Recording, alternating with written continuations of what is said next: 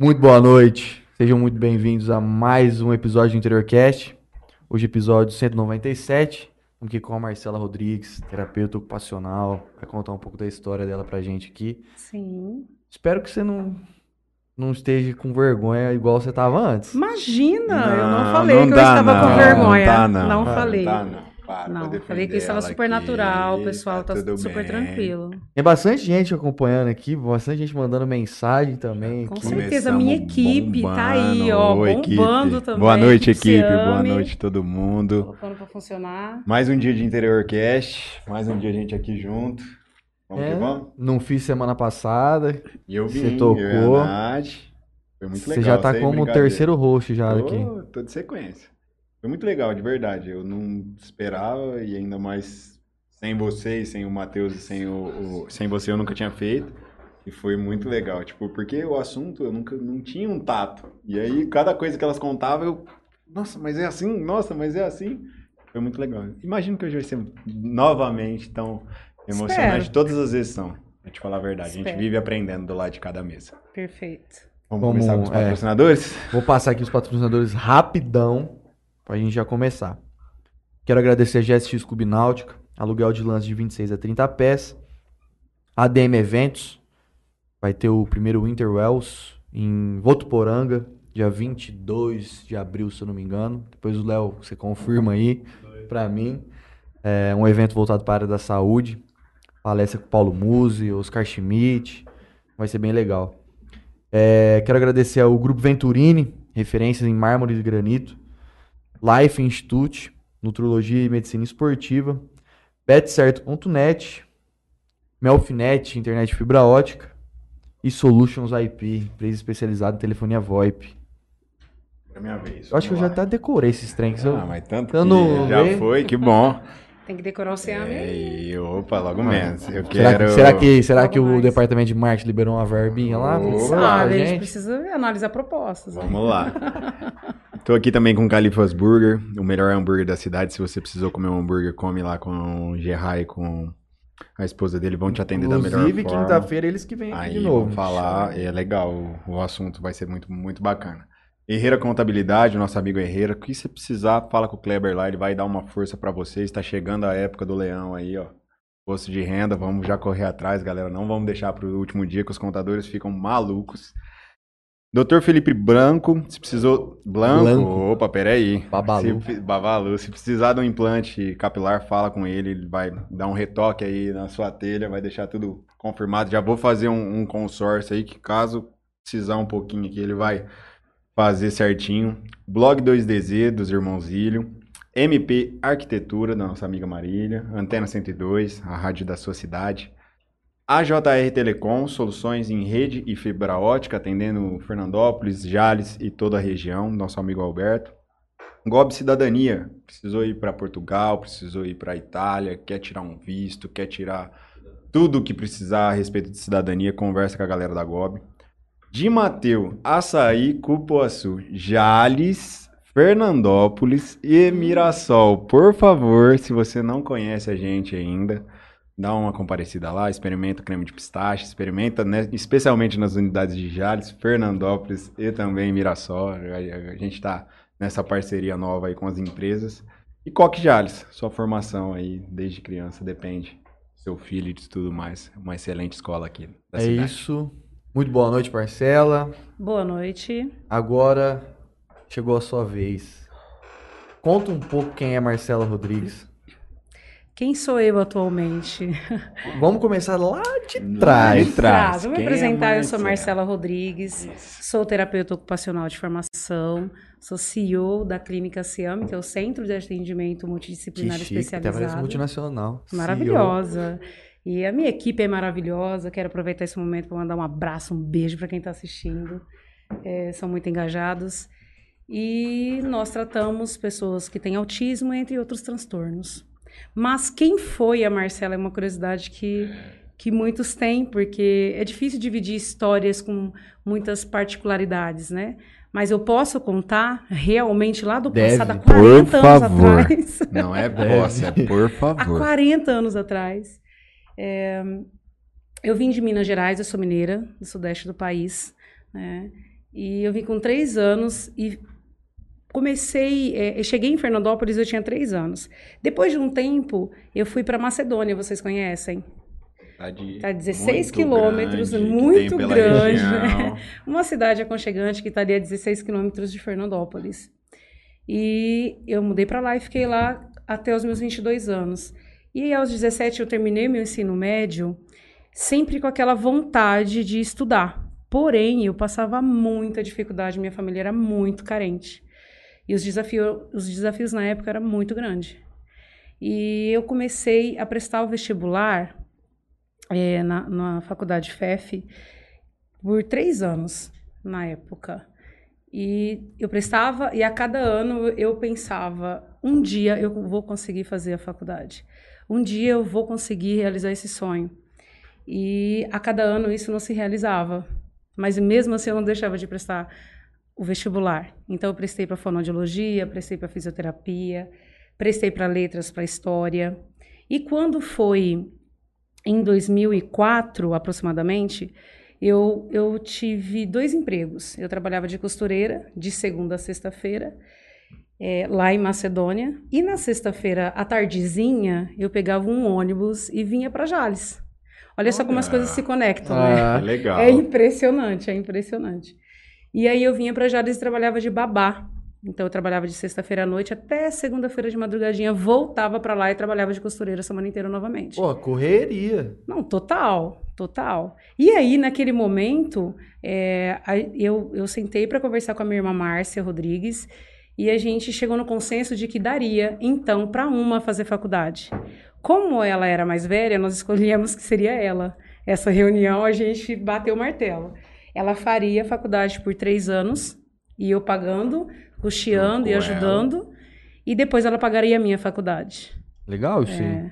E assim, em 2004 a gente traçou esse objetivo e pensando que tudo daria certo para sempre.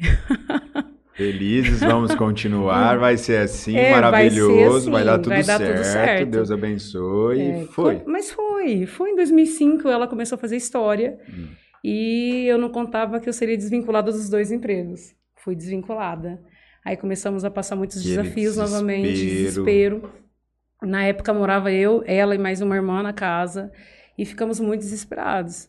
Mas aí, é, no final de 2005, o meu irmão, que era competidor em touros e tinha vindo embora para a Estrela do Oeste morar na casa da minha mãe, ele falou: Olha, Marcela, vocês estão aí, a gente sabe que a situação está muito difícil, mas aqui em Estrela tem uma empresa grande que pode ajudar vocês a custear essa faculdade. Frigorífico? Sim, Eu acho que é a única empresa grande de Estrela. É, Estrela com do Oeste. certeza, né?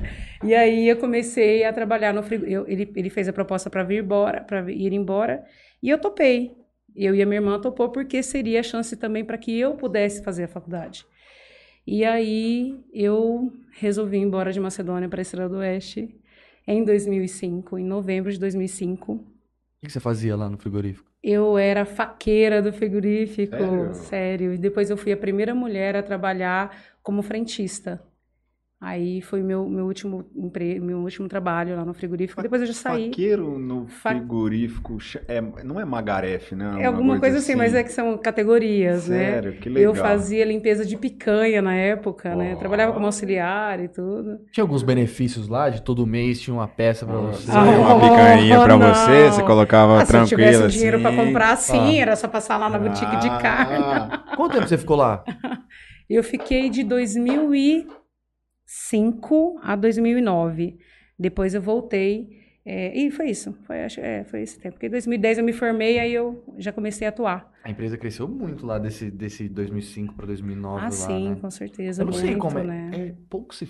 Assim, aqui na nossa região aqui, até a gente fala muito porque é, é aqui do lado, muita gente vai ali no... na boutique, Na boutique comprar deles, comprar. Mas eu, ach, eu achava, quando eu era mais novo, que ia ser uma potência, tipo assim, nacional. Sim. Eu não sei o Mas, que mas que eles, eles estão crescendo também em outros municípios. Mas tem É. extensão aí dessa, dessa empresa, é muito grande, Muito né? grande. Muito E grande. aí- Aí você ficou de frentista depois. Frentista É, mas estrela também? voltando lá em Macedônia, lá, minha vamos lá. gente. Eu tava lá em Macedônia, Macedônia. Mas foi frentista E- em Macedônia. Não, Ah, no isso. frigo, é, no frigo estrela. Ah, no Frigo É, Estrela. é, fui bem depois em 2009. Hum. E aí eu vim embora para Estrela realizar o meu sonho, que era de fazer essa faculdade que, que simplesmente conquistou a minha alma na época. E a partir de 2006 até 2009 eu conquistei a minha formação. Fomos os primeiros membros da família a se formar. Eu e essa minha irmã, que nós fizemos um combinado anterior.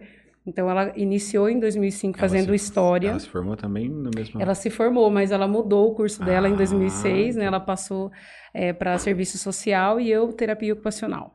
Então nós fomos os primeiros, os primeiros membros da família a se Ah, formar. Foi diplomar, que legal. Maravilhoso, simplesmente uma conquista que nós temos muito orgulho de contar. Voltamos para Macedônia com esse diploma na mão, e aí? E não, aí eu vim embora em 2005 para Estrela do Oeste, morei em Estrela do Oeste e ainda estou lá. Me formei, entendeu? E Porque eu saí de Estrela, no- saí de Macedônia no final de 2005 e mudei para Estrela do Oeste. Tinha retornado para Macedônia mais uma vez. Até hoje em Estrela. Estamos até hoje em Estrela. Gosta de lá? Gosto muito, uma cidade aconchegante, paro para dormir, é ótimo. Ah, é o pouso. Mas aí, vamos lá. Você, pô, formou. É- essa é, eu acredito que é o grande medo de todo Todo mundo que- adolescente, O né? diploma chega. O ne- diploma chega, você entra. Muitos entram pra estatística, né? É. Sim. Sim, eu. Você já tá formado faz quanto tempo, Gui? Cinco anos. Cinco. Eu vai ser seis. E na minha, na minha turma, muita gente entrou pra estatística. Eu sei a estatística da minha turma, pra- porque outro dia passou e a gente formou em 100 pessoas. E em duas salas. Hoje a gente trabalha em 12 pessoas que têm envolvimento com o curso. Tanto E o que você fez? advogado, fiz direito em Araçatuba, não em Toledo. E hoje a gente trabalha com oito ou nove advogados, salvo engano, e três pessoas que. Duas que passaram em concurso e uma que trabalha terceirizada, que não, não infelizmente, até no momento não passou na ordem, e- mas trabalha com o ramo. Tirando isso, todas as outras pessoas seguiram ramos diferentes. A estatística é Poxa. muito baixa. É, Da terapia ocupacional não é diferente. É, então, mas e, e aí então você pegou o diploma e aí você falou assim, e agora? Eu, des, desde a escolha de ser terapeuta ocupacional, de fazer, a- de fazer o, o curso, eu já fui muito criticada, porque não era um, um- uma, uma profissão que apresentava tantas possibilidades no país.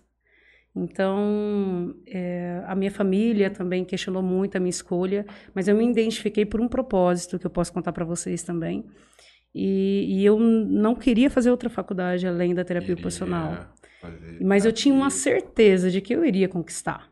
Isso era uma certeza que eu tinha pela luta que, que, que eu travava com a minha vida, pelas, pelas, pelos desafios. Eu tinha a certeza que eu ia conseguir destaque em algum lugar. E todos que iam se formando falavam: não, mas tem que ir embora, aqui na nossa região não tem campo, a terapia ocupacional não é conhecida, ninguém sabe se é fisioterapia, se é psicologia, se é um São curso Paulo, técnico. que- E eu falava, não, Não. mas é possível aqui. A terapia ocupacional é possível na nossa região. Então eu preciso trabalhar para que isso possa fazer, para que eu possa fazer valer a pena. E eu fiz isso. Então em 2010, eh, em 2009 eu me formei. Eu estava trabalhando como frentista no posto de gasolina do, lá do Frigo Estrela. E aí eu encontrei uma oportunidade de ser voluntária numa APAI. E eu me entreguei. E a partir desse momento, nunca mais eu fiquei sem oportunidades.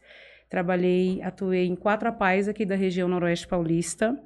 Fui coordenadora da saúde aqui na APAI de Jales. Olha que legal. Retornei aqui como terapeuta ocupacional e me tornei coordenadora da saúde, me tornei coordenadora regional das APAIs aqui da nossa região, que contemplavam em 10 na época, né? Então, eu trabalhei de 2010 até 2021 em instituição. A última instituição é, que eu me desvinculei foi a Pai de Jales. Sou apaixonada pela Pai de Jales, amo de paixão. E acreditei na minha profissão. Então, dentro das APAIs, por exemplo, eu estava sempre provando que era essencial ter terapeuta ocupacional na equipe. Então, eu sempre me tornei, sempre tentei me tornar e me desenvolver muito para mostrar a eficiência dessa área, e o quanto ela é impactante na vida do indivíduo. Importante para Você ficou 11 anos lá. se você viu muita coisa, acredito que você deve ter notado é, pontos que dariam para ser melhorados, algumas coisas que devem ter sido melhoradas. Mas qual, que é a, qual foi a maior dificuldade que você encontrou ali dentro das APAES ali, que era mais difícil de se resolver? É, e já emendando, é, tem alguma coisa que você fez lá, não sei, algum projeto, alguma coisa que te orgulha muito? Funcionou isso aí dentro das APAES, 11 anos. Bom, é, desafios, é, o maior desafio que uma instituição hoje enfrenta é o financeiro, sem dúvidas. E quando você pensa num tratamento de qualidade, você não consegue muitas vezes acessá-lo sem investimento financeiro. Porque geralmente esse, esses, o, o, os cursos, as, as capacitações, é, é um custo muito ah. alto. E aí, como instituições é, vivem de doações ou de parcerias, seja municipais, estaduais, e geralmente a preponderância é menor, é, o investimento para essa manutenção de qualidade sempre foi um desafio.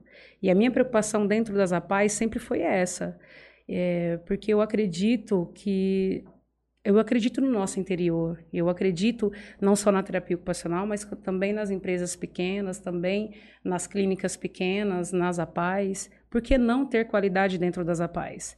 E aí eu comecei com essa luta. É, a, minha, a, primeira PAI que eu trabalhei foi a PAI de Estrela do Oeste, em que os desafios eram muito grandes. E eu não entendi o porquê que não era possível, mesmo com o mínimo, que é o que eu falo para a minha equipe também. Por que não? Por que, que a gente não consegue fazer pelo menos com o mínimo? É, eu penso muito sobre isso. Se você entende o mínimo, se você busca o mínimo, você já está fazendo alguma coisa. É melhor que nada, né? Exatamente. Então, um dos maiores desafios que eu enfrentei foram esses. E aí eu fui criando estratégias dentro das APAES, como supervisora, como coordenadora, para que nós pudéssemos ampliar essa qualidade no nosso atendimento. Então, eu lutei muito com a garantia de direito da pessoa com deficiência intelectual múltipla e com autismo com os municípios para melhorar as parcerias, incentivando os profissionais a se capacitarem e elevando a potência também do engajamento familiar. Porque uma instituição, muitas vezes, ela pode é, ela carrega familiares muitos e muitos anos, do nascimento, muitas vezes, ao luto.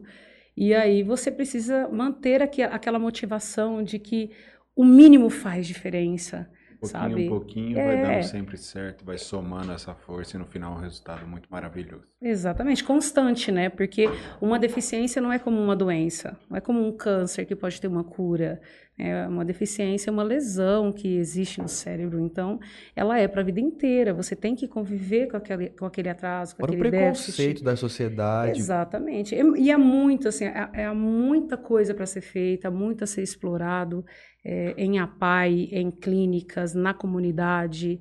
Porque se você tem é, um filho, um primo, um irmão, um parente, um vizinho que tem autismo ou tenha deficiência, o mínimo ele tem que receber de respeito quando ele vai numa padaria, ele tem que ser entendido quando ele vai comprar uma roupa, ele tem que ser monitorado, ou ele tem que ser orientado quando ele vai a um banco.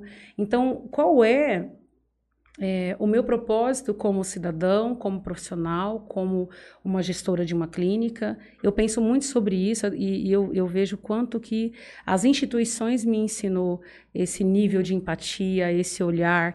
Eu sou muito grata por tudo que eu vivi né, nas APAES, que me ensinaram muito, muito sobre desenvolvimento humano, além do desenvolvimento profissional. E aí você chegou em 2021 teve esse desligamento da PAI e aí teve o prosseguimento com a clínica. Conta um pouco. É, a clínica SEAME, eu, eu iniciei clinicando em 2015. Eu trabalhava em outras nas APAES, né? E eu fui me desvinculando em tempos diferentes das APAES.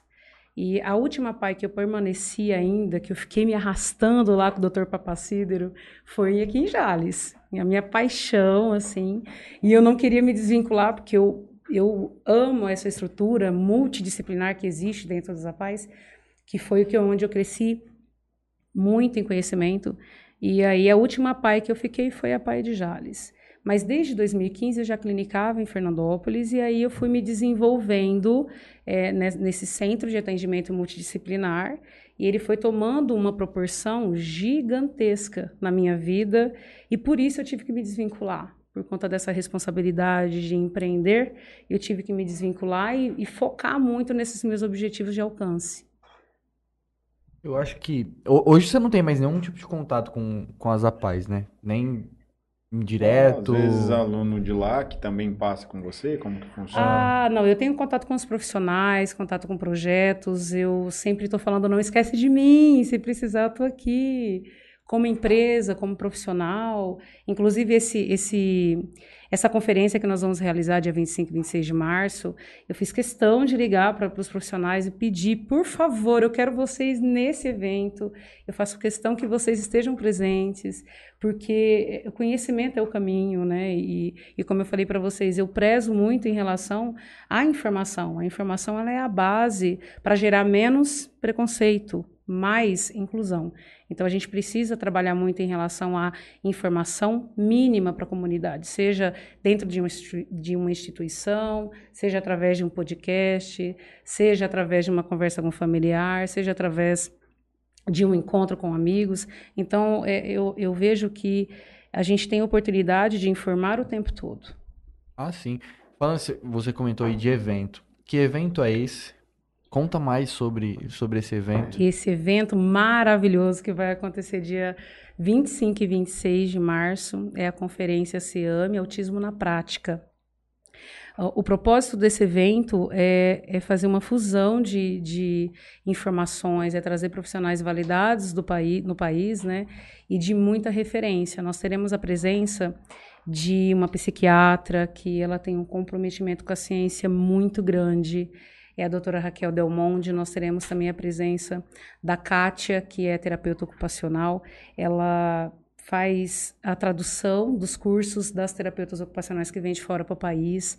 Ela auxilia muito nessa ramificação da ciência. Esse comprometimento é muito importante para a equipe SEAME, porque nós trabalhamos muito nesse alinhamento de sempre acompanhar o que está mais validado no mundo, né? Então, nós trabalhamos com abordagens que, que são cientificamente comprovadas e por isso também os nossos palestrantes, eles têm muito comprometimento com a ciência, e isso foi o que nos atraiu para trazê-los aqui e representar de forma tão gigante o mundo do autismo.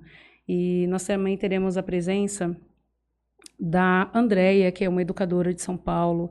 Ela é pedagoga, psicopedagoga, supervisora da educação, ela assim extremamente responsável em relação ao material de validade. E no domingo, que é o dia 26, nós também receberemos uma, a família Brito, que é o pai, a mãe e o jovem com autismo. Eles rodam o país contando e falando, explanando sobre como é a vivência, é, como foi adaptações, como acontece em relação à comunicação. Então nós teremos assim um cenário que vai permear por vários assuntos e vai ampliar muito o nível de conhecimento da nossa região. Que curioso para saber a história dessa família aí. Nossa, eles são eu não, eu não imaginava que isso era possível. Não, super tipo, possível. Como funciona, como, como é essa viagem. Como é, como é é, bom, aí tem que estar tá lá para saber tá como lá. é que vai Por favor, que, vocês que vai precisam ser. ir, vai ser um prazer vai ter ser vocês Onde lá. vai ser o evento? O evento vai ser no Teatro Municipal, lá em Fernandópolis, dia 25 e 26 de março. Por que em Fernandópolis, não em Jales ou não em Votuporanga? Ou Nós não, somos- Estrela. É, ou no- Estrela. nós somos de Fernandópolis, né? A clínica Seame está alocada em Fernandópolis hoje. Você vai e volta de Eu vou e volto todos os dias. É, é rapidinho, coisa é básica. lado. perto É. do lado. Sim, como a clínica Seame está alocada hoje ainda só em Fernandópolis, então nós vamos fazer o evento lá, mas nada impede que a gente consiga trazer essa psicoeducação, né, para outros municípios também. E quantas, quantas pessoas vocês estão esperando para esse evento? Como é que faz? É, é pago, não é? Como é que sim, funciona? Sim, Nós estamos encerrando, né, Márcia? Não sei se você já até encerrou, mas é, a gente nem sabe se tem ingresso mais, Que porque maravilha! é, o Teatro Que Municipal bom. ele, ele tem uma lotação de 300 pessoas, mas a gente já está encerrando os ingressos né, nesse momento. Já está quase todos vendidos. Muito bom. É, então, como é que faz pra galera E saber aí, mais assim, na sobre? nossa rede social tem um link que você entra lá no Simpla e você vê toda a descrição do evento, os valores, as condições, né? E ainda se tem vaga. Então, corre lá que as Já últimas vai vagas estão tempo. disponibilizadas. Tomara que dê tempo ainda pra agora você tá sabendo. Qual que é o arroba? Pro Léo- o Léo Léo vai vai fixar. colo- fixar nos comentários. Arroba Seame, arroba Seame. Léo, Clínica Vai Seame. fixa. colocar ali no- Nos Vai muito comentários bom, pra muito bom, gente. Nós, nós somos muito comprometidos com a psicoeducação na região.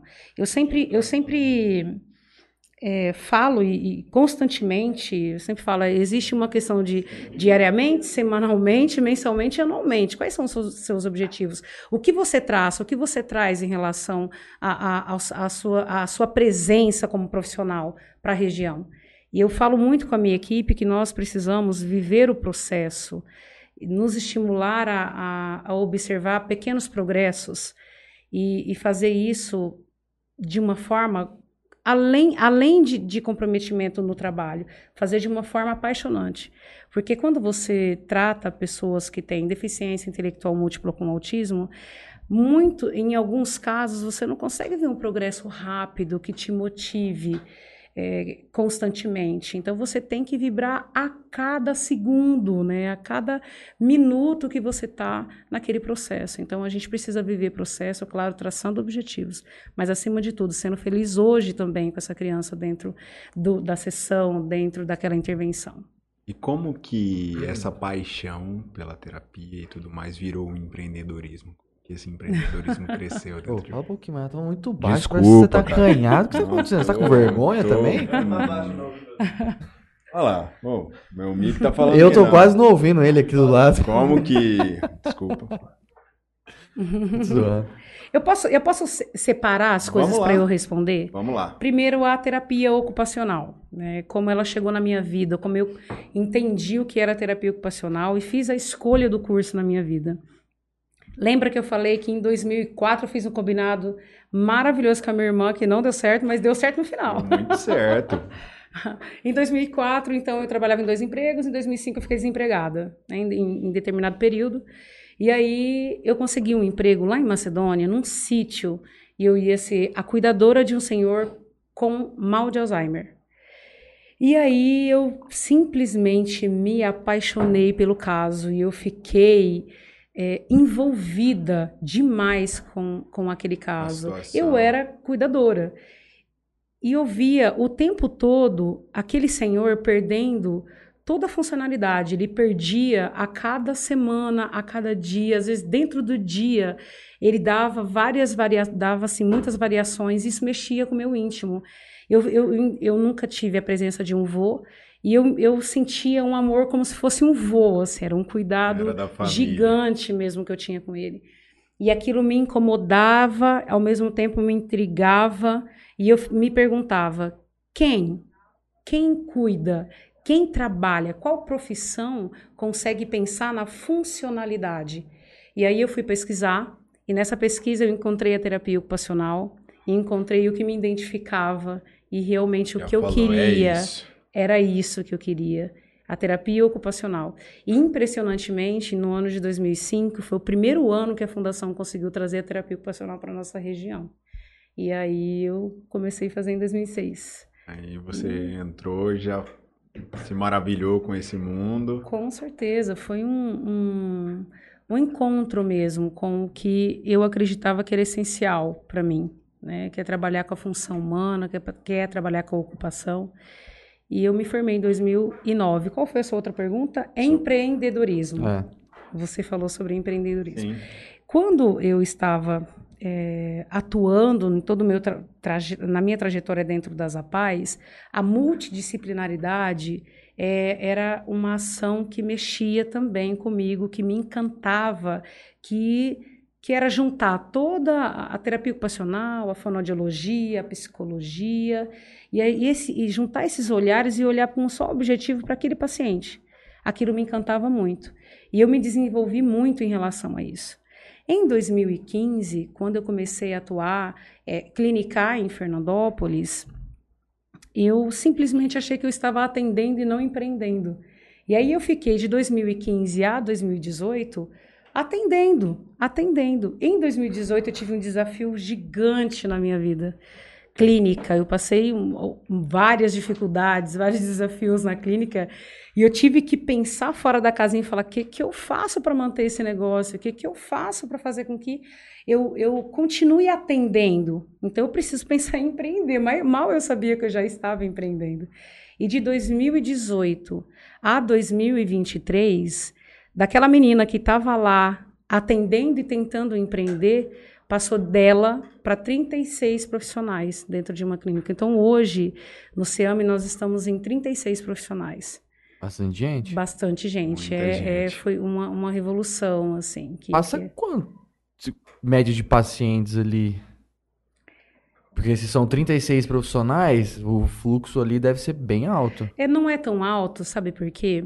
Porque existe uma uma intervenção chamada análise do comportamento aplicada. Ela estuda tudo aquilo que se comporta no mundo.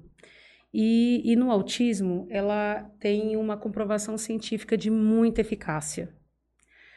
O indivíduo com autismo, ele chega é, a ter de 10 a 20 horas semanais de estimulação dentro da análise do comportamento. Então, ele chega na clínica, ele vai cinco vezes na semana, quatro horas por dia. É, é muito complexo, intenso, é. né?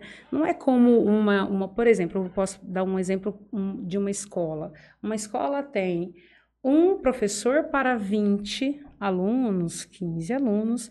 Na minha clínica, geralmente é um paciente para 20 profissionais, é dentro somente da área de aba. Então, só na área de análise do comportamento, eu tenho 20 profissionais trabalhando para aquela criança. Então, eu tenho a equipe que desenvolve o material, eu tenho a equipe que, que elabora o material, eu tenho a equipe que analisa o material, que avalia aquele material. Aí eu tenho a equipe que dá devolutiva para a família. Então, uma equipe muito extensa pela quantidade de horas que essa criança passa na clínica, né? Por isso.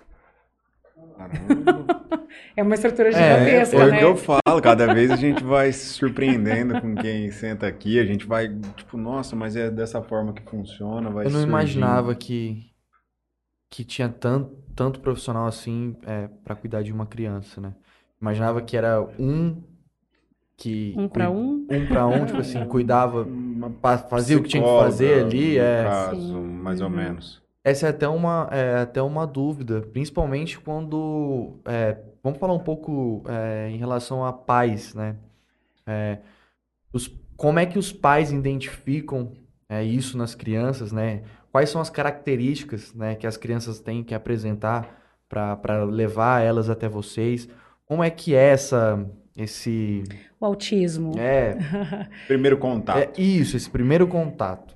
Vamos começar analisando, então, o que é o autismo. Né?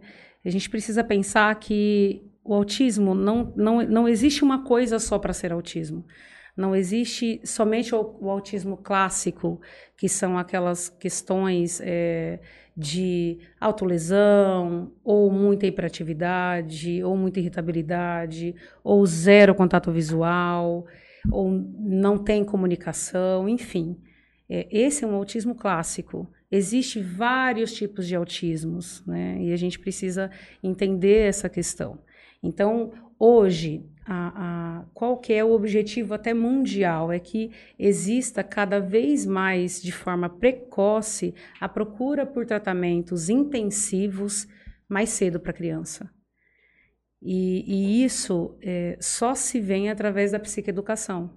Então, quanto mais acesso a informações de relevância, com validade, respeitando a ciência, uma comunidade tiver, mais cedo aquela gestante, aquele pai, aquela mãe vai identificar os sinais. Então, hoje, você falando de sinais, como você perguntou, né, de características do autismo. O autismo é um transtorno do neurodesenvolvimento. E aí o bebezinho, ele já nasce com essas alterações, ele já nasce com, com autismo, né? Não, ele não adquire autismo. E aí ele vai se desenvolvendo e a gente precisa prestar atenção nos marcos do desenvolvimento, porque existe os marcos do desenvolvimento humano e que ele simplesmente esclarece para a gente qual é o, o desenvolvimento de habilidade que aquela faixa etária necessita. Por exemplo, um ano e meio, um ano de idade a criança tem. O que, que ela tem que estar tá desenvolvendo no, no, no, no âmbito motor, da comunicação, da interação.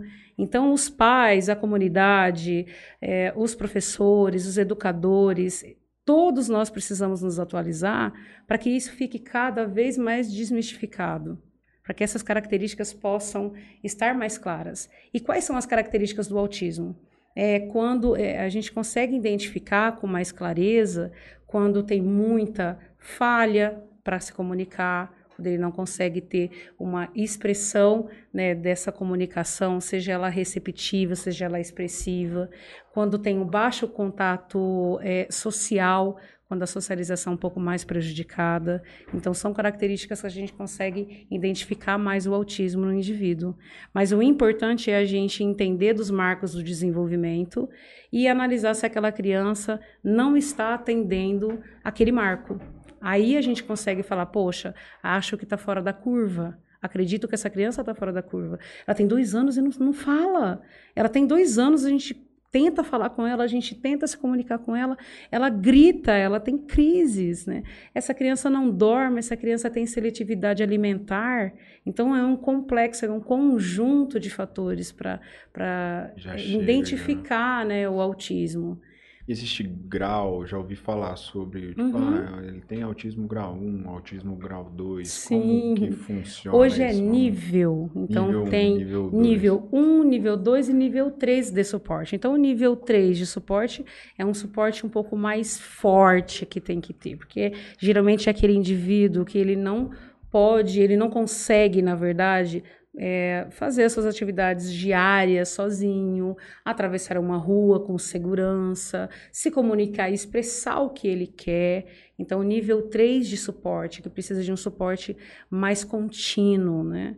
O nível mediano de suporte cai no nível 2. Ele tem um pouco de comunicação, mas não é tão claro ainda. Ele consegue se desenvolver. E o nível 1 é, é que precisa de uma, um auxílio, um apoio mais substancial.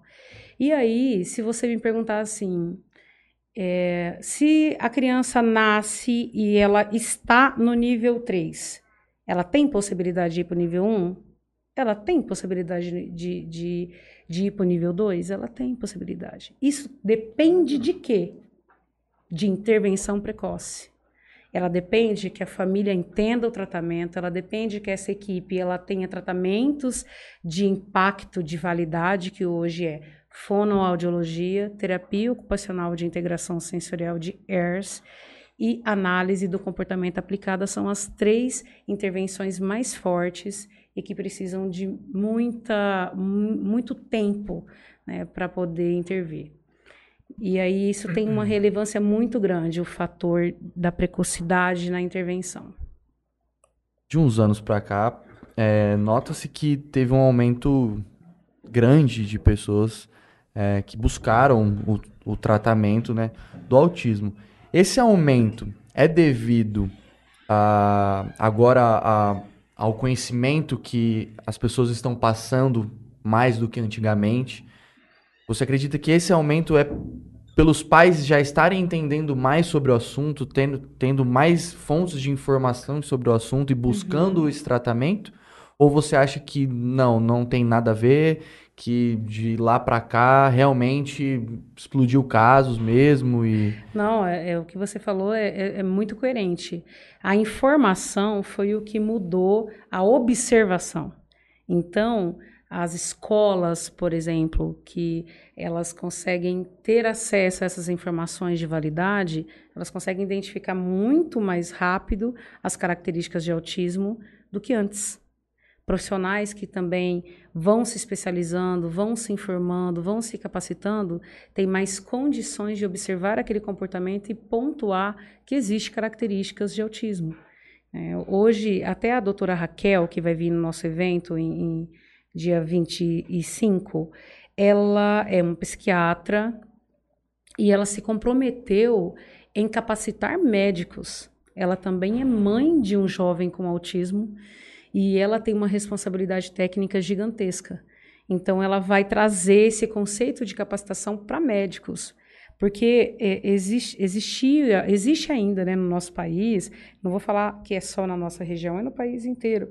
É, às vezes, pela falta de, de, de um nível de observação, alguns profissionais acabam não identificando com facilidade, fora aquele nível clássico que eu falei para vocês. Não tem aquele nível que tem que estar tá, assim, irritado, batendo na cabeça, gritando para ser autismo. E nem sempre é assim.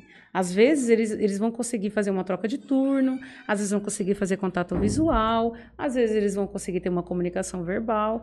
Então são coisas que a gente precisa tentar desmistificar e ir cada vez mais capacitando né, a nossa região, a gente mesmo, porque até nós que somos do mundo do autismo, que trabalhamos, a gente precisa o tempo todo de atualização. Falando um pouco de, de do, do, tratamento, né? É, uma criança que começa aí, né, ter esse acompanhamento aí, sei lá, vamos colocar dos três anos de idade, essa pessoa obrigatoriamente tem que estar tá sendo acompanhada até os seus 60 anos? Como é que funciona isso? A pessoa, quando ela entra, ela tem que ficar pro resto da vida tendo esse tipo de tratamento ou não? Se a gente considera que, que se ela pode sair do nível 3 para o nível 1, aí tudo depende da resposta dela. Então, eu, a gente não consegue é, definir o nível de suporte futuro de um indivíduo. Tudo vai depender desse desenvolvimento, de como ela vai responder essa intervenção intensiva. E se tem possibilidades que ela tenha uma vida funcional, sim. Toda pessoa com autismo tem possibilidade de ter uma vida funcional, de casar, ter filhos, fazer uma faculdade, de trabalhar. Tudo isso depende muito dessa rede de suporte, do quanto isso vai torná-lo independente, né? Do quanto essa família está disposta a trabalhar continuamente para que isso aconteça. Essa terapia ela é somada a medicamentos? Como funciona? Isso depende do nível? É acompanhamento médico? É uma conjunção? Olha, Gui, é uma rede. É uma rede, Gui. Se, se o indivíduo, principalmente quando ele tem muitas dificuldades, muitas barreiras comportamentais, sensoriais e comunicacionais. Se ele não tiver uma união de um, a intervenção química com o médico, de, da, da, intervenção com a equipe terapêutica, com as terapias de validade e uma abertura, uma disposição dessa família, ele vai ter pouco sucesso. Né? Ele, talvez ele não atinja o máximo do, do potencial dele. Então, é, a gente depende muito dessa, dessa junção é, de, de, técnicas. Então, o médico é essencial no caso, independente se ele é nível 1 ou nível 3 de suporte. Ele precisa fazer parte do caso. A intervenção química, quando necessária, é importantíssimo, porque se a gente pensar num indivíduo que fica sofrendo dentro do seu próprio corpo, com tantas manifestações comportamentais, rigidez cognitiva, sensações do corpo, porque nós temos um, um, a integração sensorial do nosso sistema, e isso faz parte do ser humano. Não sei se vocês já ouviram falar o que é integração sensorial. Integração sensorial é como a gente sente o mundo através das sensações. E quando a gente fala de autismo, mais de 90% dos casos tem esse transtorno de, do, da, da, da integração sensorial. E aí eles acabam sofrendo muito com muitas estereotipias disfuncionais que pode lesionar o corpo, que pode tomar muito tempo dele com ele envolvido naquela descarga sensorial que ele tem. Então, isso é muito importante observar e as, as, a intervenção química é importante em muitos casos. Em muitos casos. Tem casos que não, que respondem muito bem à intervenção. E sabe quais são os casos que respondem geralmente muito bem? é os casos dos bebezinhos. Você falou três anos, alguém falou três eu. anos. Não, Mas os bebezinhos, assim, pra gente é um ano e dois, um ano e meio. Então, hoje, quando a gente pega aquele cérebro plástico, aquele cérebro, aquela, aquela neuroplasticidade viva, aprendendo oito vezes mais do que nós, nós sabemos que ali tem muitas conexões a serem feitas. E aí é, é o momento ouro do tratamento do autismo, antes dos três anos é importantíssima a intervenção. Tem que ser os Os pais têm que ficar muito. E tem que quebrar a barreira também, cara. porque eu acho que a aceitação às vezes acaba sendo um dos grandes uma das grandes problemáticas até para procurar. Não, meu Com filho certeza. não tem isso.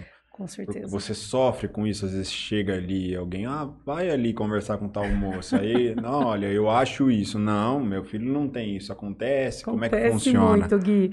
E assim, e, e teve uma mudança de cenário, não vou negar. Não posso, de maneira alguma, negar que teve uma mudança no cenário por conta da velocidade das informações na internet. Então, muitos, muitas famílias assumiram a responsabilidade eh, social de representar o autismo. Então, vestiram a camisa, a camisa do autismo e falaram: meu filho tem autismo, ele é nível tal, ele faz tais, tais tratamentos de evidência científica. Então, eles assumiram a causa e isso desmistificou muitos padrões que são criados com as famílias, que, por exemplo, ai, teve muitos casos que eu escutei, que a gente escutou, né, de modo, de modo geral, a equipe Seame. Ai, mas olha, ele, ele puxou pro pai, viu? Igualzinho o pai. A personalidade do pai. Tem nada a ver com autismo. a gente É o pai. escuta essas coisas. A gente escuta essas coisas. Ah, não, mas olha, ele sempre foi assim, uma criança quietinha, tranquila. Meu avô falou que o tetravô dele é igual. Sabe? Então, sempre É vinha com umas. genética. de- é, aí já começa já a pensar, nossa, mas o Tetra também era igual? Vamos pensar sobre isso, vamos conversar sobre. Não Mas quer existe aceitar sim. de jeito nenhum. Hoje, é, a gente indica, e, e ficou muito mais fácil de fazer isso, a gente começa a indicar pessoas que são maiores que a gente. Ó, segue lá o Marcos Mion, segue lá Nossa, o, é, autismo, alguma coisa. É Então, legal. a gente consegue referenciar pessoas que são muito públicas, que têm um poder de comunicação muito grande, e falar, não, não sou eu que estou falando, né? Existe um um- marco. Dá uma existe- olhada aqui, Poxa, ó. é, tem um mundo acontecendo aqui e, e vamos lá. Mas a gente gera muita empatia nesse momento, porque realmente o, o negacionismo não é fácil você vivenciar. É tudo que você quer que seu filho não seja autista. Isso é o que a gente mais escuta. Né? A gente escuta muito. O autismo que está nele me dói muito na nossa, na nossa rede ali. E aí a gente sabe o quanto é difícil, a gente tenta amparar, tenta ser carinhoso, tenta ser amável naquele momento dar suporte para que essa família não fique na sala de espera, para que ela não volte para casa e fale, nunca mais eu volto lá. Eles falaram isso, nunca mais, eu não quero mais saber do tratamento. Então a gente sempre tenta agir com muita parcimônia nesse momento, porque a gente sabe a dor que gera um diagnóstico, principalmente quando a família vem com um, um, um nicho de desinformação sobre o autismo. Por isso que a gente luta muito para informar o mínimo para a comunidade. A gente tem um compromisso muito grande em relação a isso. Esse evento que a gente está fazendo, que, que é o Autismo na Prática, é um evento grande, né? Com 300 pessoas, 300 participantes.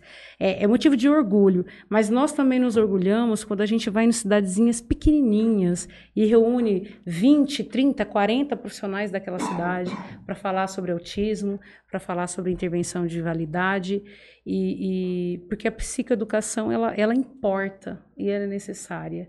Então tem aqui cidadezinhas pequenas que muitas vezes não vão conseguir ter acesso a um evento grande, ou pelo custo, ou por alguma outra problemática, mas nós também queremos acessar, porque a gente sabe que pode mudar é, a vida de uma família, a vida de uma criança com autismo, com deficiência nesses lugares que são pequenos e que muitas vezes não têm condições de acessar. Eu fico imaginando casos, é, sei lá, do Nordeste, por exemplo. E não tem talvez nem tamanha informação. ou Se aqui já ainda complicado. já é, um, já é às vezes pouco, imagina lá em cima. É, realmente, é, é- só que tem muitos profissionais engajados no país que se comunicam e que estão estimulados a, a- a assumir esse papel. É, Eu, eu admiro muito assim, o que tem acontecido no país desse- nesse formato. Admiro muito as famílias de pessoas com autismo que têm lutado pela causa e pela representatividade, porque isso muda a vida e o destino de uma criança. Porque o, o diagnóstico não é destino. Não é porque tem autismo que você vai julgar que ele não vai ser capaz de estudar ou se desenvolver. Então, o diagnóstico não é destino. Eu tenho um- uma dúvida que me surgiu de todo esse assunto. Existem casos mais leves que o acompanhamento ele é teoricamente mais fácil da família entregar essa criança até vocês. E quando o caso é muito mais complicado, que essa criança não vai até vocês, não sei como isso funciona, mas esse tratamento é feito em casa, começa pelos pais, uhum. como é que uhum. funciona? Porque existem os mais complicados, mais uhum. complexos. Como que você... Você sabe que o contrário é o que acontece, assim, é quando ecoa mais, dói mais. Então, e existe até um, um, um, um artigo, se não me engano foi a Meca Andrade que, que, que escreveu, é, que é casos graves de autismo leve. Porque quando é leve, passa. Você consegue no lanche, você consegue levar ele na escola, você consegue levar ele no leito familiar, ele é só quietinho. Ele só não se comunica muito, ele, é, ele conversa. E aí é o tímido. grave, o grave é que ecoa mais. Então, hoje a gente vê o contrário. Muitas vezes o autismo nível 1, ele recebe menos suporte do que deveria. E o grave está tratando, porque ele, ele ecoa muito em relação aos seus déficits. Então, desenvolvimento motor é muito baixo, a interação social é, é zero quase nada, né? É, a comunicação muitas vezes não tem. Então, tem muita reatividade sensorial. Então, eles ficam, de, de alguma maneira, muito preocupados em relação a esse cenário. Então, eles levam para terapia intensiva, enquanto muitas vezes o nível 1 não é levado com tanta.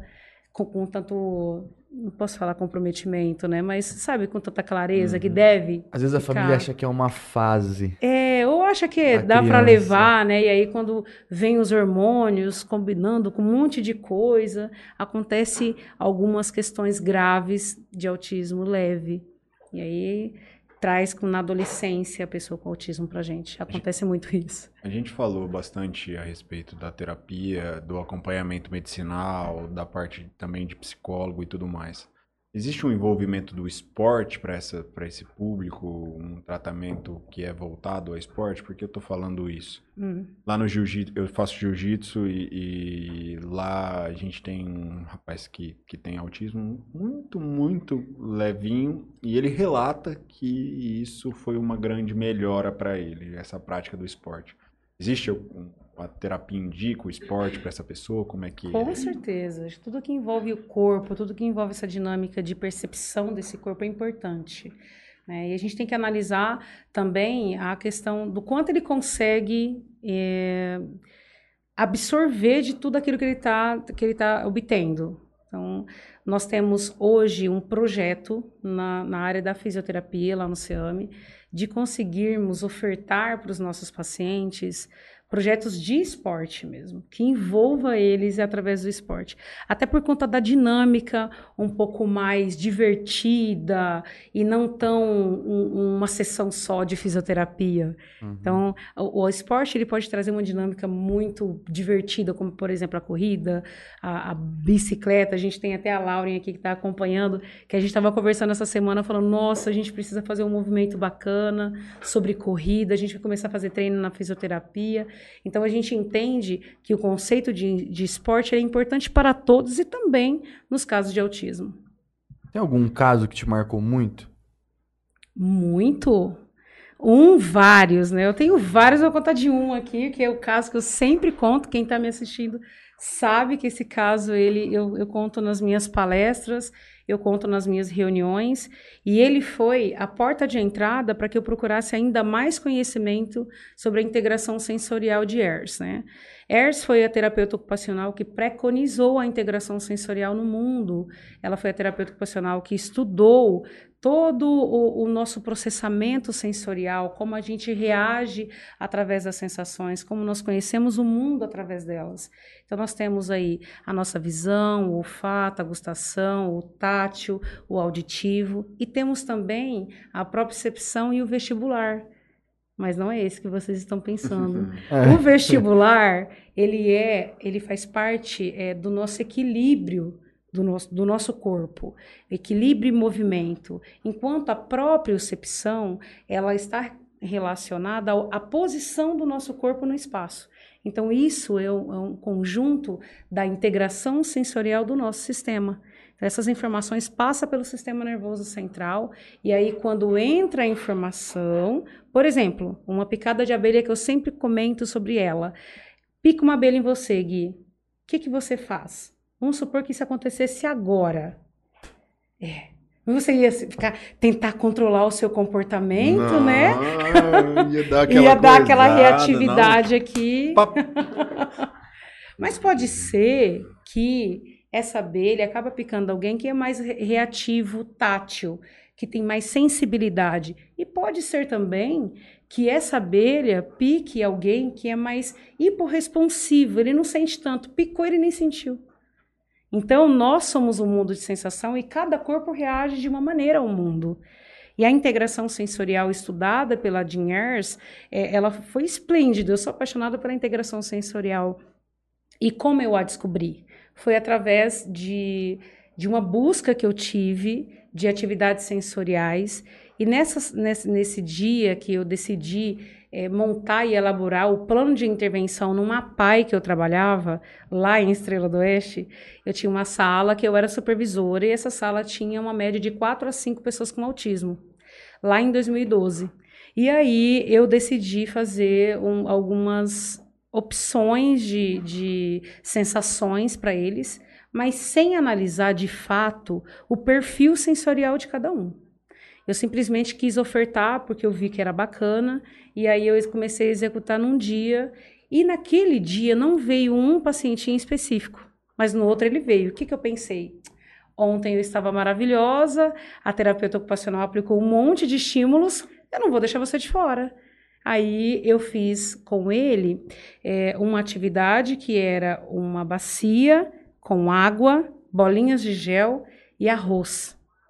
E esse pacientinho, ele tinha muitas estereotipias. Então ele batia muito no peito com muita força. Não, ele, ele fazia assim movimentos com os dedos e as as falanges de, dele era to, eram todas alargadas. Era um paciente que pisava muito forte no chão, que ele gritava muito. E aí eu preparei aquela atividade com ele, coloquei ele na minha frente e ele ecoando, gritando, fazendo movimentos, batendo no peito. A hora que eu coloquei a mão dele dentro daquela água, Imagina o pai vendo isso. simplesmente ele pareceu que pff, desmontou. E eu pensei, ou é um milagre, ou alguma coisa aconteceu dentro desse indivíduo. Eu ainda estava em aquisição de experiência, né? Meu começo, fazia dois anos que eu estava atuando. E eu falei, o que, que aconteceu? Vou fazer de novo. A hora que tirou a mão dele, voltou às estereotipias. Quando eu coloquei a mão dele novamente naquela água, eu senti ele se arrepiando, corri com ele do banheiro e ele passou mal. E eu gritei todo mundo daquela instituição, eu falei, eu errei com esse paciente. E eu só escutava alguém falando assim para mim: "Você tá louca, Marcela? Não aconteceu nada". Eu falei: "Aconteceu. Eu senti. Aconteceu algo de dentro para fora desse paciente". E aí eu, eu disse: "Se amanhã ele voltar aqui na instituição bem, o que fez mal para ele foi exatamente a minha intervenção". Dito e feito. No outro dia ele voltou bem e continuou bem e eu senti que eu deveria estudar mais sobre perfil sensorial, sobre integração sensorial e de lá para cá foi uma descoberta na minha vida.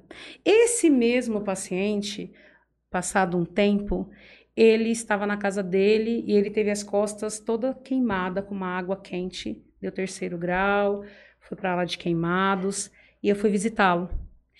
E quando eu estava chegando lá, eu só escutava ele falando que ele queria passear, que ele queria bolinha, que ele queria coquinha.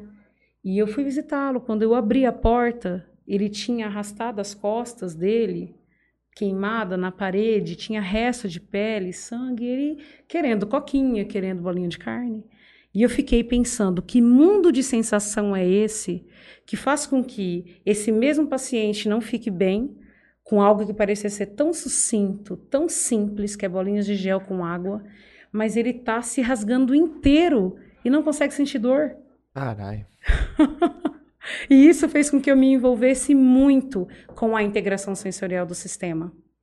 Então, a integração sensorial é importantíssima para todo ser humano.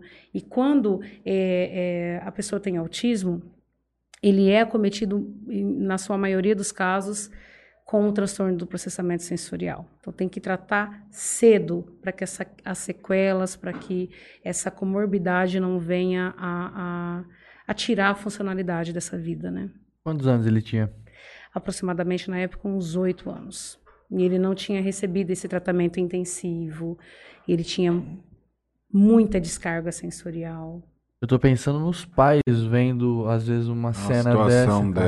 dessa. É muito difícil. É desesperador. É desesperador. Passar junto, você desespera junto. A hora que Quando você falou que ele ficava se batendo, eu já pensei, Já eu já ia estar desesperado Uhum. vendo um trem desse. Imagina outra situação, É. né? tipo, se ralar e tudo mais. Sim, existem muitos casos, né, que tem a heteroagressividade que agride a si, agride o outro, existe de, de só agredir a si também. Nós trabalhamos com bastante casos graves na clínica, casos desafiadores, que faz com que a gente pense, agora sim eu preciso de um milagre, hein? Você teve contato com esse, com esse paciente depois de, de anos? Hoje ele já está numa instituição, né? Porque a avó que, que cuidava dele faleceu, ele teve que ir para uma instituição. E parece que ele, ele superou muitos dos seus desafios. E eu espero que ele esteja feliz. Falando um pouco de pandemia, você chegou a notar alguns, algumas diferenças de características do- dos pacientes, das crianças? Somente as desculpas mesmo, viu? Porque, assim, é, muitas crianças se desenvolveram de- cognitivamente falando, e, e- mas a, as- a área social ficou um pouco comprometida né, das crianças. Mas isso não pontua para autismo, né? não seria só isso uma característica. Então, precisa de uma, uma de uma união de vários fatores para, para caracterizar o autismo. E, e a pandemia ela trouxe sim em crianças que são típicas algumas rigidez, alguns comportamentos de fuga em relação à vida social, alguns atrasos, né, para acompanhar na escola, mas as, as escolas assim foram extremamente compreensivas, ajudaram e abordaram muito esse conteúdo dentro das escolas para auxiliar essas crianças, né? Mas você quis dizer assim que poderia eh, ter aumento de caso É, devido a, isso? agravar É, agravante a gente isso. não percebeu, não, não percebeu. Só as desculpas mesmo. Porque como, como a galera, né, tipo, geral, ficou em casa e tudo mais, é, um atendimento fica um pouco... é, você não consegue Prejudicado. realizar tudo o que você iria realizar se não tivesse em pandemia, né? É, e assim, a- as habilidades Retardou um sociais, pro- é, as processo. habilidades sociais foi de, foi de modo geral, tanto para as típicas quanto para as neurotípicas, isso é fato. Então, é uma criança que não tinha nenhum tipo de atraso acabou sendo acometida por, por recusa mesmo social, que não queria ir em movimento social. Agora, acho que a gente já já está voltando com esse padrão Ah, mais, normal. mais é, de normalidade, de convivência social. Mesmo assim, muitas famílias ainda não voltaram a conviver tanto, né? Esses eventos sociais estão ainda não são. não Eu vejo muita gente ainda de máscara, cara. É, é, muitas pessoas já se habituaram a não sair mais, né? A fazer passeios que faziam antes, hoje ainda não faz mais. né?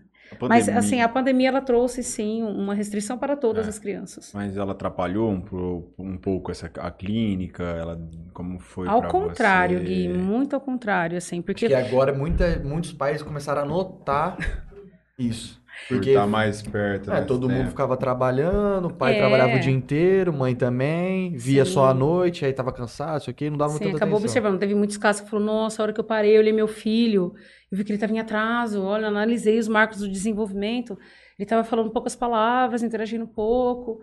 Então, chegava lá talvez até com essa questão, ah, eu acho que é a pandemia. Mas aí a gente via que não era, né? Indica, indica médicos e tudo mais.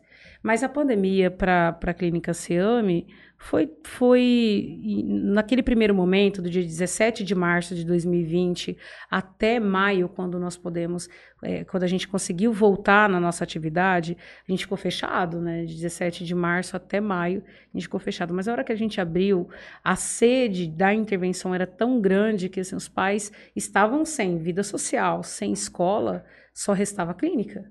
Então, nós fomos o apoio naquele momento de pessoas com autismo. Naquele momento ali foi foi assim, de um para o outro mesmo. Os pais trouxeram muito as crianças, os jovens, para a intervenção. Os que já estavam locados, né?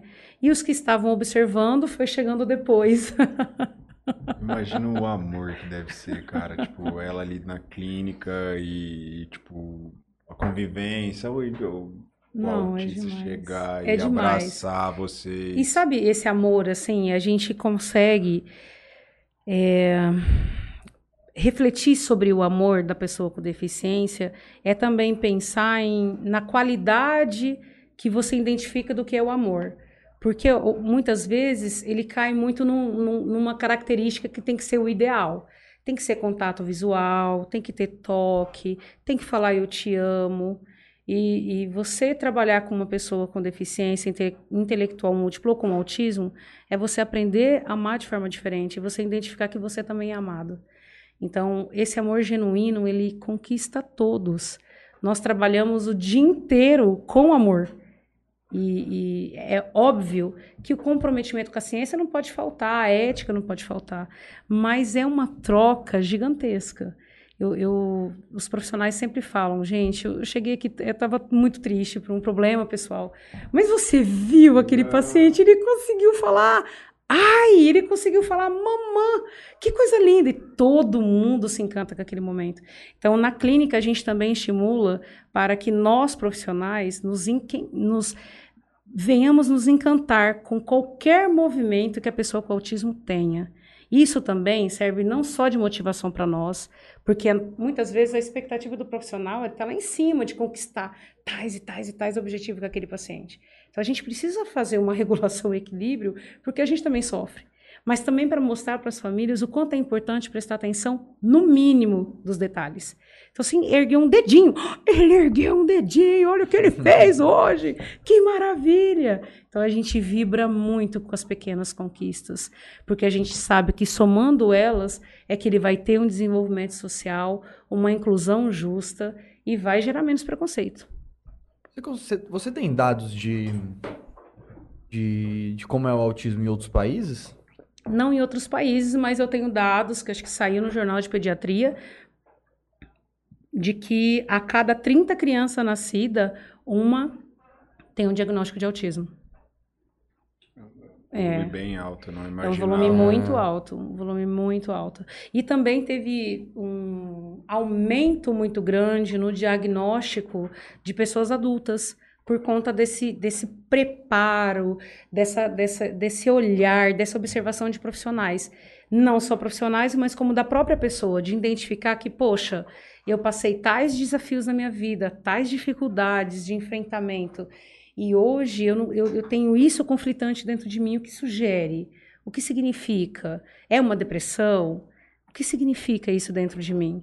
Então, hoje, ele, ele, ele tendo essa, essa indagação e procurando o profissional certo, ele consegue muitas vezes identificar que, no fundo, era autismo. Então, precisa e- é- é essa informação, essa capacitação que o profissional tem que ter, esse olhar para o que realmente vale a pena estudar, muda a vida de uma pessoa. Você também dá palestras, então? Eu dou palestras. Como é que é essa Vamos vida um de pouquinho palestras? Da, da parte Assim, palestrante. A gente tenta estimular como SEAME, né? Eu não tento me desvincular do SEAME, da clínica. Eu tento levar para a nossa região o conceito de tratamento validado, o conceito de conquistar o mínimo para poder é, estar com aquela criança dentro de uma escola. E a gente oferece muito para a nossa comunidade, para que essa psicoeducação alcance a todos. Então, não é uma, uma palestra que eu tenha ela desenvolvida num- na- pela internet, como tem aí as vivências. Hoje tem muito, muita capacitação, muitos cursos realizados de forma online, né? E no nosso caso, não. A gente quer levar que, olha, Clínica Seame, lá de Fernandópolis, ela tem, ela, ela tem a análise do comportamento, tem é a terapia. Marcela. não, não é a Marcela. Eu represento as nossas técnicas, eu represento a nossa intervenção para desmistificar mesmo padrões que muitas vezes vai fazer com que lá na ponta o meu paciente ou aquela pessoa que está lá não tenha um atendimento justo.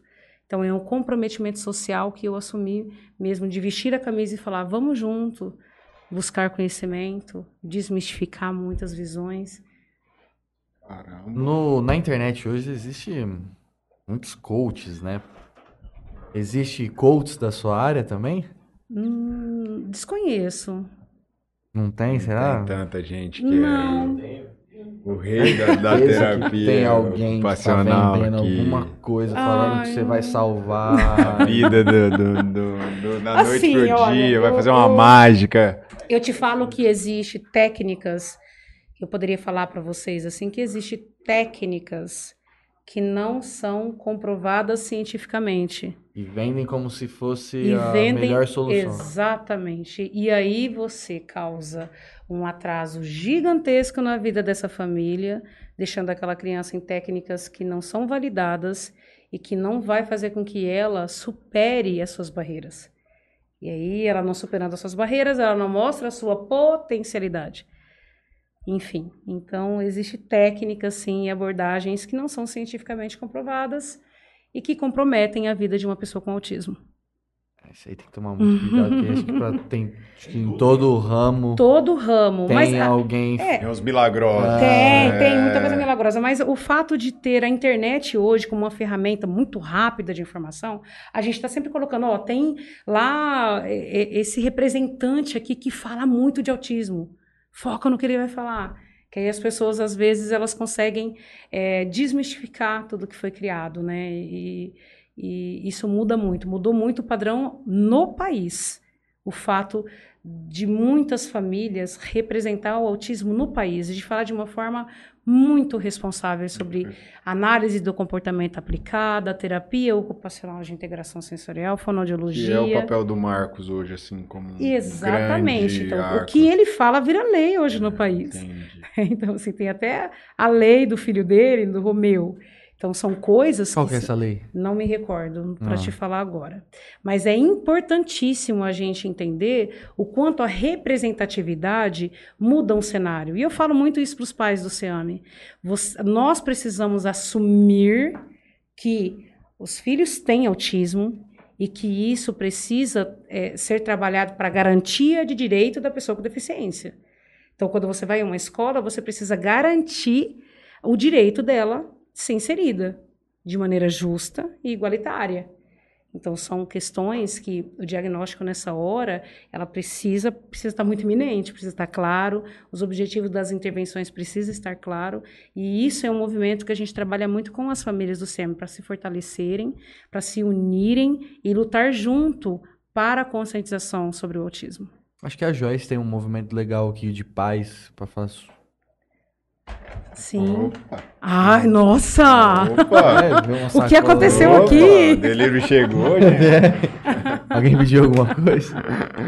Acho que a Joyce, ela tem, ela faz um trabalho bem legal nessa questão de dos pais, né? Porque tem essa questão dos filhos, mas também é muito importante você tranquilizar os pais, né? Porque também tem esses dois lados da moeda. Eu tenho duas últimas perguntas aqui, o Gui provavelmente já até sei qual que é a última dele, Ok. mas ah, é, as minhas duas últimas perguntas são: quais os próximos passos da Marcela e quais são os próximos passos do Ciame? Perfeito. Bom, em 2023, nós daqui daqui três semanas aproximadamente, nós vamos inaugurar nossa nova sede, uma clínica nova que para acompanhar a qualidade do nosso atendimento. Nós somos muito preocupados na qualidade do atendimento, de manter todo esse processo eminente na nossa, na nossa equipe.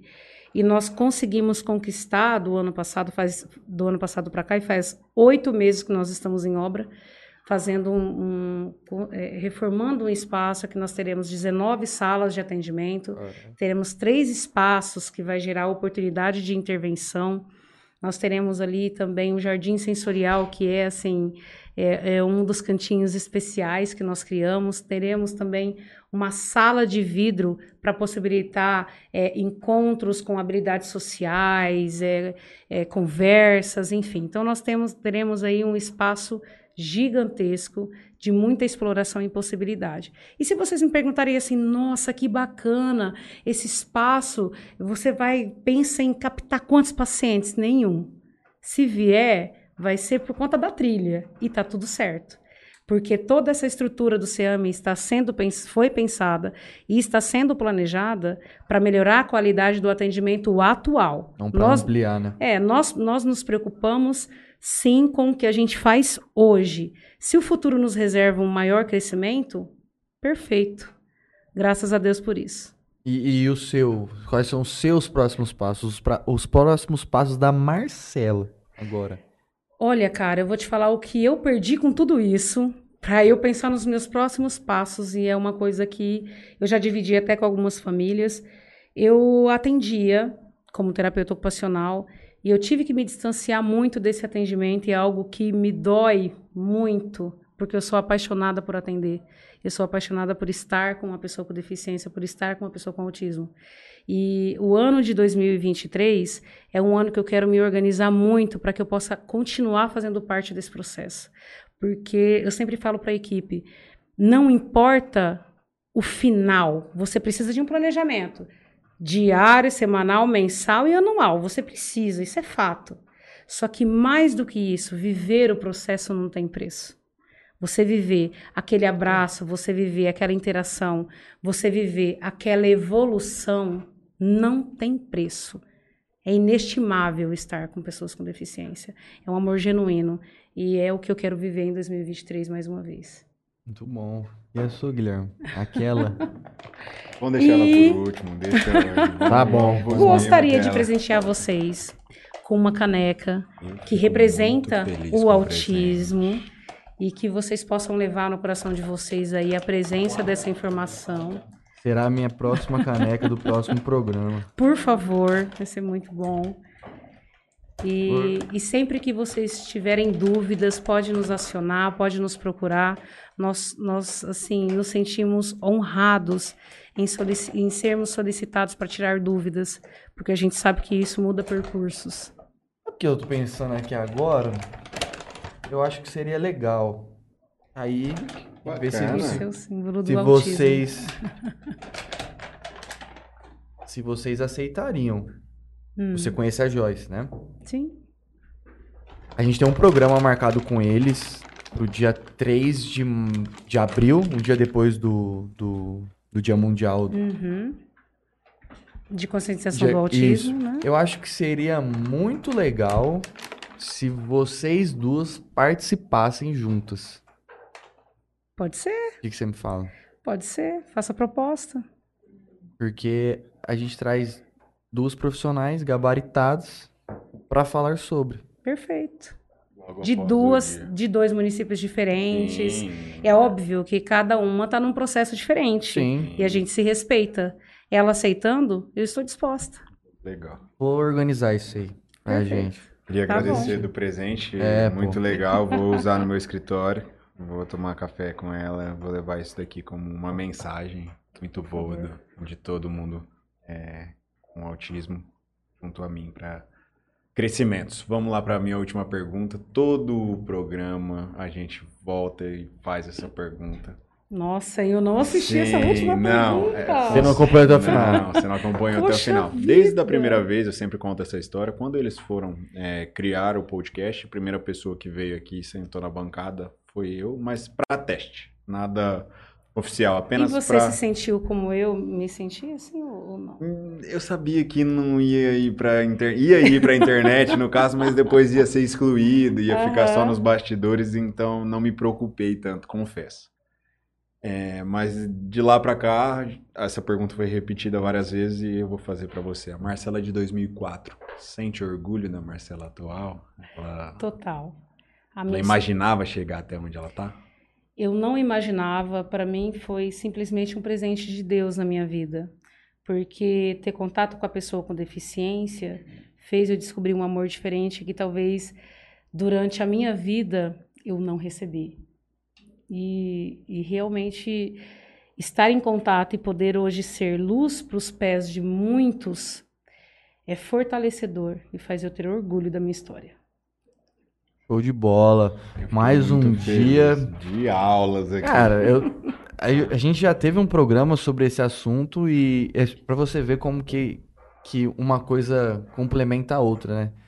Hoje você trouxe informações e trouxe um conhecimento que complementou o que eu tive num programa passado, né? Então, é, às vezes algumas pessoas vão vêm conversar com a gente e falar, ah, eu queria ir aí, ah, o que que você acha da gente fazer um, um, um programa sobre determinado assunto?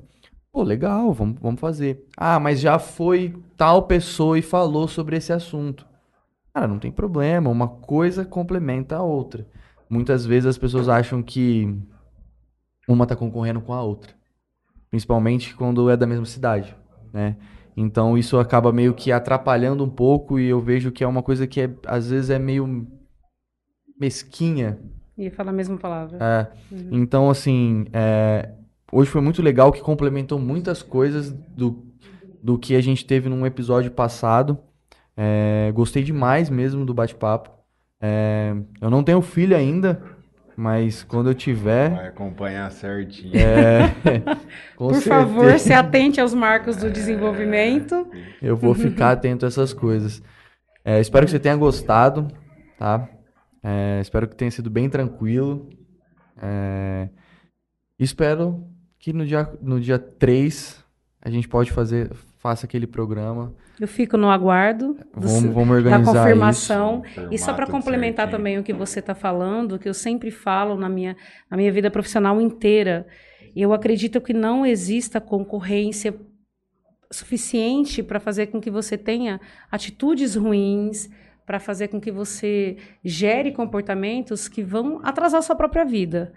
E eu sempre falo, não importa se vai abrir uma clínica na frente do SEAME, ao lado do SEAME, em cima do SEAME, porque eu sempre acreditei que o que é para mim, o que é para o SEAME, vai ser do SEAME. O que é de outra clínica, vai ser de outra clínica. O que importa é a causa. É o que importa é a causa e eu estou em busca de desse processo e eu estou vivendo ele. Porque eu não sei se eu chego até o final, eu não sei se existe um final além de hoje na minha vida.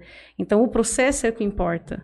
Então eu acredito muito nessa, nessa situação. Vou ficar muito feliz se eu puder voltar aqui para representar essa causa, para representar essa comunidade do autismo com responsabilidade técnica e ética. Muito obrigada por vocês terem recebido. Eu, como representante de uma equipe que está vibrando por esse momento, que está assim, muito feliz por ter essa, esse conteúdo gerando em mais, mais mesas, em mais telefones, em mais mentes.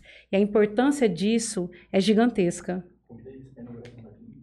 Ah, quero estender também o convite Opa! a vocês para a inauguração da nossa clínica, que possivelmente vai ser no dia 27 de março, assim que acabar o nosso evento, que é dia 25 e 26. Então, nós vamos, a partir do dia 27, né, Márcio? A gente espera É, a aí, confirmação. Por favor. 27 é domingo? É, não, dia 25 e 26 é sábado e domingo. Aí, a partir do dia 27, nós vamos fazer a inauguração. Mas ainda vamos organizar as datas. O Márcio é o responsável pelo nosso evento. Provavelmente E- eu vou estar em Fernandópolis. Ai, vai ser maravilhoso. Não, muito legal. É, Não, eu show, espero vamos, sim vamos, para poder vamos conhecer esse novo ambiente da clínica. Muito obrigada por esse espaço, por, por ter eh, me dado a oportunidade de compartilhar uma história, de mostrar o tanto que eu sou orgulhosa por tudo, por, pela minha história e por tudo que eu me tornei. Eu tenho um orgulho gigantesco pelo SEAME e das, dos profissionais que trabalham lá, que são engajados, que são comprometidos. Muito obrigada. Eu gostei muito, sim, você perguntando da proposta de vocês. A minha preocupação era realmente não conseguir responder à altura, mas eu também espero que eu tenha Respondeu conseguido. muito Fiquei mais. muito feliz por estar aqui. Vou embora, assim, com o coração cheio de gratidão por esse momento. Obrigada. Eu agradeço a oportunidade de poder escutar um pouco mais sobre o autismo, de poder escutar um pouco mais sobre a clínica, poder escutar histórias e de poder escutar que o trabalho está sendo bem executado, não só para Fernandópolis, mas para toda a região. Perfeito. Desejo sorte para a clínica, que ela cresça mais e mais e que todas as profissionais que este- estão lá trabalhem com garra, assim como você veio representar aqui. Perfeito. Muito Obrigado, obrigada. tá? Obrigada. Antes de encerrar aqui, eu, eu quero agradecer a todo mundo que comentou aqui. Tem o pessoal da equipe, tem bastante Um mensagem. beijo, mandando. Tem gente de outro estado. Show! Tem o pessoal da gente. clínica que também tá aqui. Tem muita gente que mandou mensagem. Então eu quero agradecer a todo mundo que, que nos enviou é, mensagem aqui. A Marcela depois vai ler todo de todo mundo aqui, porque Com tem bastante certeza. boa noite, bastante parabéns, bastante que você é uma super profissional. Enfim, muitos Só elogios, pais só. aqui é, falando só elogios dos, do- dos tratamentos, né? Falando que o, o filho é atendido pela equipe. Então, assim, muito obrigado a todos que comentaram. Quero agradecer a todo mundo que nos acompanhou também. Mais uma vez, muito obrigado, Marcela. Vou fazer os últimos agradecimentos aqui e a gente parte para o fim. Eu quero agradecer aqui ao Toquinho Center Car, Bebida Sabor aqui, portfólio deles aí em primeiro plano na tela, e Oliver, corretora de seguros. E eu vou agradecer a Frama Comunicação e o Parcela aí Soluções Financeiras. Precisou de publicidade, fala com a galera da Frama. Precisou parcelar, tá apertado um pouco em dívidas aí, fala com a galera do Parcela aí. Muito obrigado, boa noite a todos. E até quinta-feira. Estaremos Valeu. juntos. Eu não vou estar, não vou estar. É? É você e o Matheus. Então é eu e o Matheus juntos. Obrigado, abraço. Obrigada.